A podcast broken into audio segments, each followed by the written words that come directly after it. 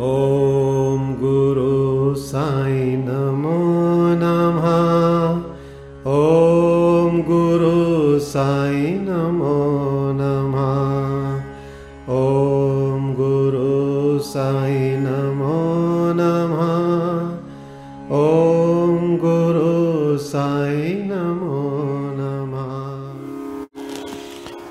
ओम श्री अनंत कोटि ब्रह्मांड नायक राजाधिराज योगिराज, पार ब्रह्म श्री सच्चिदानंद, समर सदगुरु साईनाथ महाराज की जय हो।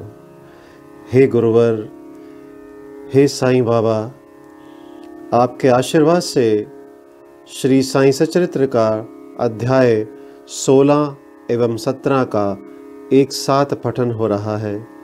गुरुदेव ये अध्याय दोनों बहुत ही महत्वपूर्ण हैं। मैं आपके श्री चरणों में कामना करता हूँ कि जो भी भक्त इस वक्त इसका लाभ उठा रहे हैं, उन सब के चित्त में उतरे, उनका जीवन सदा सदा के लिए सुधर जाए। मैं आपके श्री चरणों में कामना करता हूँ प्रभु, इस पाठ से सभी को लाभ हो। आइए, अब ये पाठ शुरू करते हैं। अध्याय 16 एवं 17 शीघ्र ब्रह्म ज्ञान की प्राप्ति।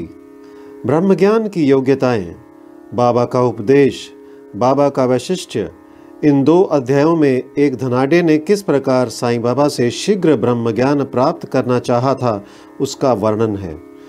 पूर्व विषय। गत अध्याय में श्री चौलकर का अल्प संकल्प किस प्रकार पूर्णता फलीभूत हुआ, इसका वर्णन किया गया है। उस कथा में श्री साईं बाबा ने दर्शाया था कि प्रेम तथा भक्ति पूर्वक अर्पित की हुई तुच्छ वस्तु भी वे सहर्ष स्वीकार कर लेते थे। परंतु यदि वह अहंकार सहित भेंट की गई तो वह अस्वीकृत कर दी जाती थी। पूर्ण सच्चिदानंद होने के कारण वे बाह्य आचारों विचारों को विशेष महत्व न देते थे और विनम्रता और आदर सहित भेंट की गई वस्तु का स्वागत करते थे। यथार्थ में देखा जाए तो सदगुरु साईं बाबा से अधिक दयालु और हितेशी। दूसरा इस संसार में कौन हो सकता है? उनकी तुलना समस्त इच्छाओं को पूर्ण करने वाली चिंतामणि या कामधेनु से भी नहीं हो सकती। जिस अमूल्य निधि की उपलब्धि हमें सदगुरु से होती है, वह कल्पना से भी परे है। ब्रह्म ज्ञान प्राप्ति की इच्छा से आए हुए एक धनाढ़ व्यक्ति को श्री साईं बाबा ने किस प्रकार उपदेश दिया, उसे अब श्रवण करें। एक धनी व्यक्ति, दुर्भाग्य से मूल ग्रंथ में उसका नाम और परिचय नहीं दिया गया है, अपने जीवन में सब प्रकार से संपन्न था, उसके पास अतुल संपत्ति, घोड़े, भूमि और अनेक दास और दासियाँ थी। जब बाबा की कीर्ति उसके कानों तक पहुँची तो उसने अपने एक मित्र से कहा कि मेरे लिए अब किसी वस्तु की अभिलाषा शेष नहीं रह गई है। इसलिए अब शिरडी जाकर बाबा से ब्रह्म ज्ञान प्राप्त करना चाहिए। और यदि किसी प्रकार उसकी प्राप्ति हो गई तो फिर मुझसे अधिक सुखी और कौन हो सकता है? उनके मित्र ने उन्हें समझाया कि ब्रह्म ज्ञान की प्राप्ति सहज नहीं है, विशेषकर तुम जैसे मोहग्रस्त को, जो सदैव स्त्री, संतान और द्रव्योपार्जन में ही फंसा रहता है। तुम्हारी ब्रह्म ज्ञान की आकांक्षा की पूर्ति कौन करेगा, जो भूल कर भी कभी एक फूटी कौड़ी भी दान नहीं देता? अपने मित्र के परामर्श की उपेक्षा कर, वे आने जाने के लिए एक तांगा लेकर शिरडी आए और सीधे मस्जिद पहुँचे। साईं बाबा के दर्शन कर उनके चरणों पर गिरे और प्रार्थना की कि आप यहाँ आने वाले समस्त लोगों को अल्प समय में ही ब्रह्म दर्शन करा देते हैं। केवल यही सुनकर मैं बहुत दूर से इतना मार्ग चल कर आया हूँ। मैं इस यात्रा से अधिक थक गया हूँ। यदि कहीं मुझे ब्रह्म ज्ञान की प्राप्ति हो जाए तो मैं यह कष्ट उठाना अधिक सफल और सार्थक समझूँगा।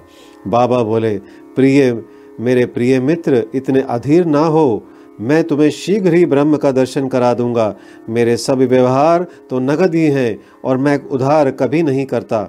इसी कारण अनेक लोग धन, स्वास्थ्य, शक्ति, मान, पद, आरोग्य तथा अन्य पदार्थों की इच्छा पूर्ति के हेतु मेरे समीप आते हैं। ऐसा तो कोई बिरला ही आता है जो ब्रह्म ज्ञान का पिपासु हो। भौतिक पदार्थों की अभिलाषा से यहाँ आने वाले लोगों को कोई अभाव नहीं, परंतु आध्यात्मिक जिज्ञासुओं का आगमन बहुत ही दुर्लभ है। मैं सोचता हूँ कि यह क्षण मेरे लिए बहुत ही धन्य तथा शुभ है। जब आप सरीखे महानुभव यहाँ पधार कर मुझे ब्रह्म ज्ञान देने के लिए ज़ोर दे रहे हैं, मैं सहर्ष आपको ब्रह्म दर्शन करा दूँगा। यह कहकर बाबा ने उन्हें ब्रह्म दर्शन कराने के हेतु अपने पास बिठा लिया और इधर उधर की चर्चाओं में लगा दिया। जिससे कुछ समय के लिए वे अपना प्रश्न भूल गए। उन्होंने एक बालक को बुलाकर नंदू मारवाड़ी के यहाँ से पाँच रुपये उधार लाने को भेजा। लड़के ने वापस आकर बताया कि नंदू का तो कोई अता पता नहीं है और उसके घर पर ताला पड़ा है। फिर बाबा ने उसे दूसरे व्यापारी के यहाँ भेजा। इस पर, इस बार भी लड़का रुपए लाने में असफल ही रहा। इस प्रयोग को दो तीन बार दोहराने पर भी उसका परिणाम पूर्ववत ही निकला। हमें ज्ञात ही है कि बाबा स्वयं सगुण ब्रह्म के अवतार थे। यहाँ प्रश्न हो सकता है कि इस पाँच लाख, इस पाँच रुपये सरीखी तुच्छ राशि की यथार्थ में उन्हें आवश्यकता ही क्या थी? उन्हें तो इसकी बिल्कुल आवश्यकता ना थी। वे तो पूर्ण रीति से जानते होंगे कि नंदू घर पर नहीं है। ये नाटक तो उन्होंने केवल अन्वेषक के परीक्षार्थ ही रचा था। ब्रह्म जिज्ञासु महाशय जी के पास नोटों की गड्डियाँ थी। और यदि वे सचमुच ही ब्रह्म ज्ञान के आकांक्षी होते तो इतने समय तक शांत ना बैठते। जब बाबा व्यग्रतापूर्वक पाँच हज़ार, पाँच रुपये उधार लाने के लिए बालक को यहाँ, वहाँ दौड़ा रहे थे तो वह मूक दर्शक बने ही बैठे रहते। बने ही ना बैठे रहते। वे जानते थे कि बाबा अपने वचन पूर्ण कर ऋण अवश्य चुकाएँगे। यद्यपि बाबा द्वारा इच्छित धन राशि बहुत ही अल्प थी, फिर भी वह स्वयं संकल्प करने में असमर्थ ही रहा और पाँच रुपया उधार देने तक का साहस ना कर सका। पाठक थोड़ा विचार करे कि ऐसा व्यक्ति ब्रह्म, बाबा से ब्रह्म ज्ञान जो विश्व की अति श्रेष्ठ वस्तु है, उसकी प्राप्ति के लिए आया है। यदि बाबा से सचमुच प्रेम करने वाला अन्य कोई व्यक्ति होता तो वह केवल मूक दर्शक ना बनकर तुरंत ही पाँच रुपये दे देता। परंतु इन महाशय की दशा तो बिल्कुल ही विपरीत थी। उन्होंने ना रुपए दिए और ना शांत ही बैठे। वरन वापस जल्द लौटने की तैयारी करने लगे और अधीर होकर बाबा से बोले कि, अरे बाबा, कृपया मुझे शीघ्र ब्रह्म ज्ञान दो। बाबा ने उत्तर दिया कि, मेरे प्यारे मित्र, क्या इस नाटक से तुम्हारी समझ में कुछ नहीं आया? मैं तुम्हें ब्रह्म दर्शन कराने का ही तो प्रयत्न कर रहा था।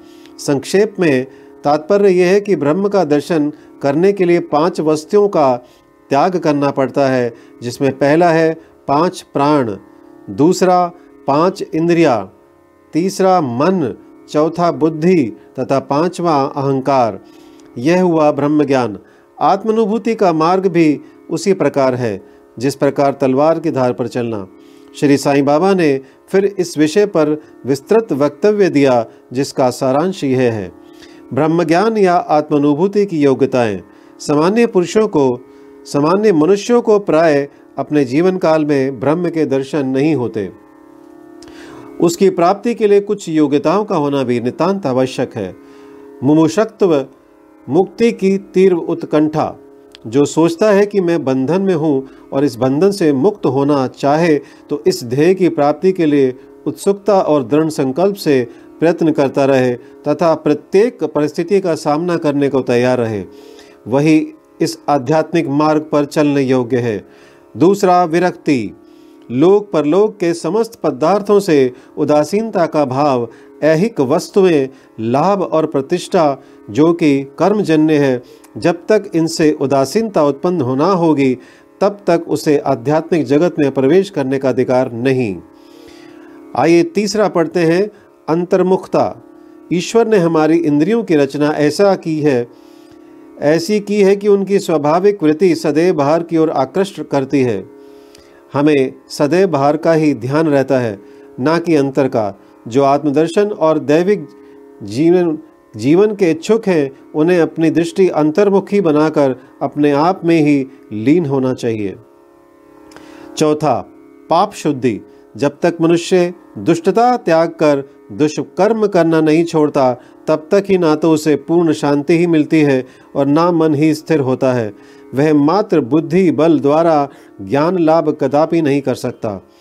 पांचवा, उचित आचरण। जब तक मनुष्य सत्यवादी, त्यागी और अंतर्मुखी बनकर ब्रह्मचार्य व्रत का पालन करते हुए जीवन व्यतीत नहीं करता, तब तक उसे आत्मोपलब्धि संभव नहीं। छठा, सारवस्तु ग्रहण करना। दो प्रकार की वस्तुएँ हैं, नित्य और अनित्य। पहली, आध्यात्मिक विषयों से संबंधित है, तथा दूसरी, सांसारिक विषयों से। मनुष्य को इन दोनों का सामना करना पड़ता है, उसे विवेक द्वारा किसी एक का चुनाव करना पड़ता है।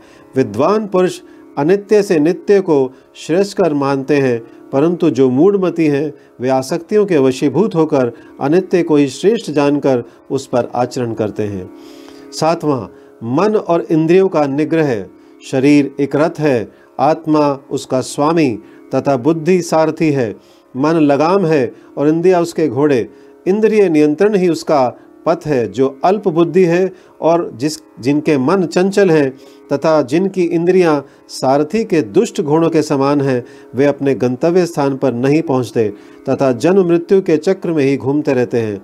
परंतु जो विवेकशील हैं, जिन्होंने अपने मन पर नियंत्रण कर कर लिया है तथा जिनकी इंद्रियाँ सारथी के उत्तम गुणों के समान नियंत्रण में हैं, वे ही गंतव्य स्थान पर पहुँच पाते हैं। अर्थात उन्हें परम पद की प्राप्ति हो जाती है और उनका पुनर्जन्म नहीं होता। जो व्यक्ति अपनी बुद्धि द्वारा मन को वश में कर लेता है, वह अंत में अपना लक्ष्य प्राप्त कर उस सर्वशक्तिमान भगवान विष्णु के लोक में पहुँच जाता है। आठवां, मन की पवित्रता। जब तक मनुष्य निष्काम कर्म नहीं करता, तब तक उसे चित्त की शुद्धि एवं आत्मदर्शन संभव नहीं नहीं है। विशुद्ध मन में ही विवेक और वैराग्य उत्पन्न होते हैं, जिसमें आत्मदर्शन के पथ में प्रगति हो जाती है।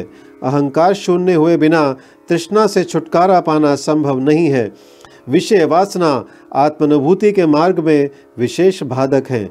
यह धारणा है कि मैं शरीर हूँ, एक भ्रम है। यदि तुम्हें अपने जीवन के ध्येय, यानी आत्म साक्षात्कार को प्राप्त करने की अभिलाषा है तो इस धारणा तथा आसक्ति का सर्वथा त्याग कर दो। नौवा, गुरु की आवश्यकता। आत्मज्ञान इतना गूढ़ और रहस्यमय है कि मात्र निज प्रयत्न से उसकी प्राप्ति संभव नहीं। इस कारण आत्मानुभूति प्राप्त गुरु की सहायता परम आवश्यक है। अत्यंत कठिन परिश्रम और कष्टों के उपरांत भी दूसरे क्या दे सकते हैं जो ऐसे गुरु की कृपा से सहज ही प्राप्त हो सकता है, जिसने स्वयं उस मार्ग का अनुसरण कर, अनुभव कर लिया हो। वही अपने शिष्य को भी सरलतापूर्वक पग पग पर आध्यात्मिक उन्नति करा सकता है। दसवां, अंत में ईश कृपा परम आवश्यक है। जब भगवान किसी पर कृपा करते हैं तो वे उसे विवेक और वैराग्य देकर इस भव सागर से पार करा देते हैं। यह आत्मानुभूति ना तो नाना प्रकार की विद्याओं और बुद्धि द्वारा हो सकती है और ना शुष्क वेदाध्ययन द्वारा ही। इसके लिए जिस किसी को यह आत्मा वर्ण करती है, उसी को प्राप्त होती है, तथा उसी के सम्मुख वह अपना स्वरूप प्रकट करती है। कठोपनिषद में ऐसा ही वर्णन किया गया है। बाबा का उपदेश। जब यह उपदेश समाप्त हो गया तो बाबा उन महाशय से बोले कि अच्छा महाशय आपके जेब में पाँच रुपये के पचास गुना रुपयों के रूप में ब्रह्म है, उसे कृपया बाहर निकालिए। उसने नोटों की गड्डी बाहर निकाली और गिनने पर सबको अत्यंत आश्चर्य हुआ कि वे दस दस के पच्चीस नोट थे।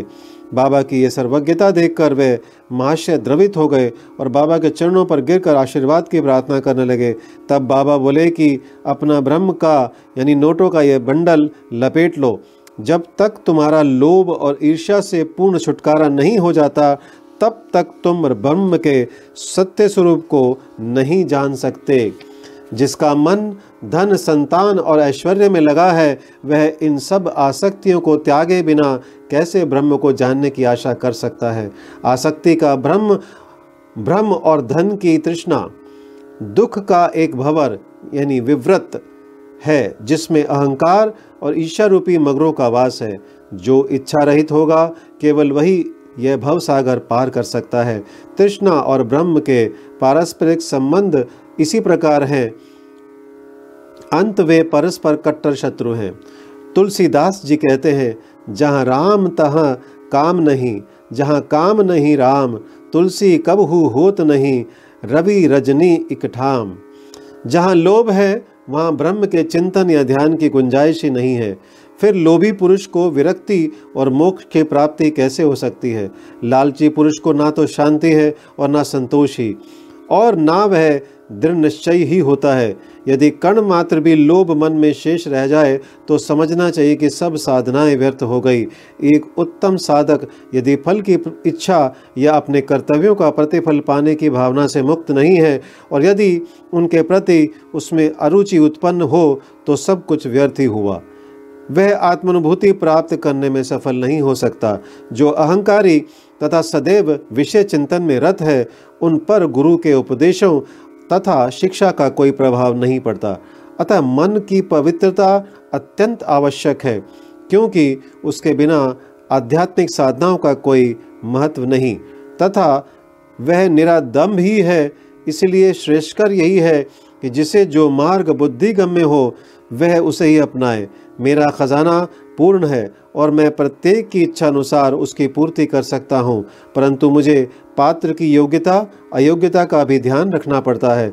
जो कुछ मैं कह रहा हूँ, यदि तुम उसे एकाग्र होकर सुनोगे तो तुम्हें निश्चय ही लाभ होगा। इस मस्जिद में बैठकर मैं कभी असत्य भाषण नहीं करता। जब घर में किसी अतिथि को निमंत्रण दिया जाता है तो उसके साथ परिवार, अन्य मित्र और संबंधी आदि भी भोजन करने के लिए आमंत्रित किए जाते हैं। बाबा द्वारा धनी महाशय को दिए गए इस ज्ञान भोज में मस्जिद में उपस्थित सभी जन सम्मिलित थे। बाबा का आशीर्वाद प्राप्त कर सभी लोग उस धनी महाशय के साथ हर्ष और संतोष पूर्वक अपने अपने घरों को लौट गए। बाबा का वैशिष्ट्य ऐसे संत अनेक हैं जो घर त्याग कर जंगल की गुफाओं या झोपड़ियों में एकांतवास करते हुए अपनी मुक्ति या मोक्ष प्राप्ति का प्रयत्न करते रहते हैं। वे दूसरों की किंचित मात्र भी अपेक्षा ना कर सदा ध्यानस्थ रहते हैं। श्री साईं बाबा इस प्रकृति के ना थे यद्यपि उनके कोई घर, द्वार, स्त्री और संतान समीप या दूर के संबंधी ना थे, फिर भी वे संसार में ही रहते थे। वे केवल चार पाँच घरों से भिक्षा लेकर सदा नीम वृक्ष के नीचे निवास करते तथा समस्त संसारिक व्यवहार करते रहते थे। इस विश्व में रहकर किस प्रकार आचरण करना चाहिए, इसकी भी वे शिक्षा देते थे। ऐसे साधु या संत प्राय विरल ही होते हैं, जो स्वयं भगवत प्राप्ति के पश्चात लोगों के कल्याणार्थ प्रयत्न करें। श्री साईं बाबा इन सब में अग्रणीय थे।